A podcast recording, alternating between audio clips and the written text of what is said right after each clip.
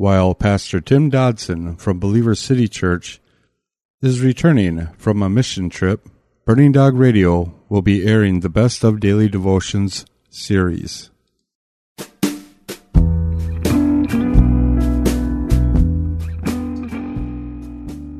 This is the Best of Daily Devotions by Pastor Tim Dodson from Believer City Church in Menominee, Wisconsin. For more information, go to believerstogether.com. Hey, gang, we're in Acts chapter 10, picking it up in verse 30. Acts chapter 10, verse 30, where the Apostle Peter had just begun this historic contact, this historic meeting with one Cornelius, a Roman Gentile centurion who was a man of God, and now that same God was about to put this apostle, this very Jewish apostle, together with this very Gentile soldier to do and to begin uh, a great work of God that really was going to change the world. So, as we begin verse 30, Cornelius is speaking to Peter, explaining how this had all come about. Cornelius said, Four days ago I was fasting until this hour, and at the ninth hour I prayed in my house, and behold, a man stood before me in bright clothing, and said, Cornelius, your prayer is heard, and your gifts to the needy are remembered in the sight of God. Send therefore to Joppa, and summon Simon, who is also called Peter. He is staying in the house of a tanner named Simon by the seaside. When he comes, he will speak to you. Therefore, I sent to you at once, and was good of you to come. Now, therefore, we are all here, present in the sight of God to hear all things that have been commanded you by God. So, what was happening here was Cornelius effectively responds to Peter's questions by giving Peter the cliff notes, if you will, of his vision, of his meeting with the emissary of the Lord. Verse 34. Peter opened his mouth and said, Truly I perceive that God doesn't show favoritism, but in every nation he who fears him and works righteousness is acceptable to him. The word which he sent to the children of Israel, preaching good news of peace by Jesus Christ. He is Lord of all. Now it seems that either Peter had had some time now to let this vision that he had and the vision that Cornelius had had, and to let these events settle on his heart a little bit, or he suddenly received a rather bolt out of the blue. But either way, it seems that Peter had arrived at the aha. Clearly, God was showing no partiality.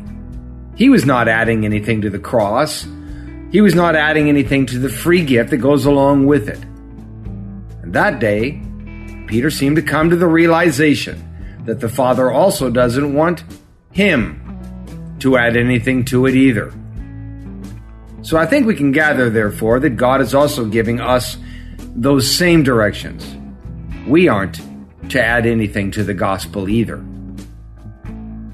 Verse 37 says, You yourselves know what happened which was proclaimed throughout all of Judea, beginning from Galilee after the baptism which John preached. How God anointed Jesus of Nazareth with the Holy Spirit and with power, who went about doing good and healing all who were oppressed by the devil, for God was with him. We are witnesses of everything he did, both in the country of the Jews and in Jerusalem, whom they also killed, hanging him on a tree.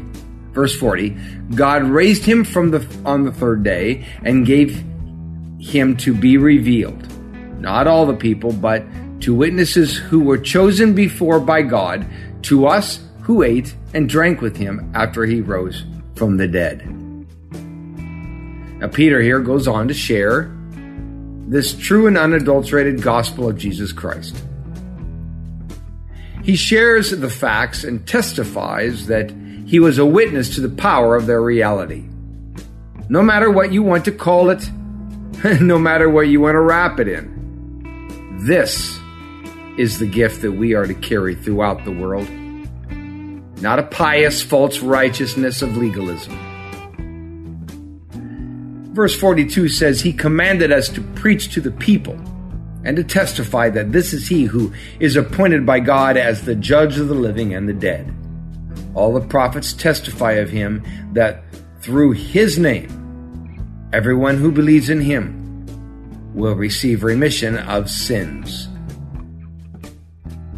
The Lord, it seems, had left explicit instructions to his apostles to preach and testify to the people. Little did they know at that time that the people, well, that also included Gentiles, and you know what? Even Roman soldiers. Should we believe today that somehow these instructions were intended only just for those 12, maybe 11 guys roughly 2,000 years ago? I think we should take a step back and absorb those crucial words whoever believes. That was a daily devotional by Pastor Tim Dodson from Believer City Church in Menominee, Wisconsin. For more information on Pastor Tim Dodson or Believer City Church, visit believerstogether.com.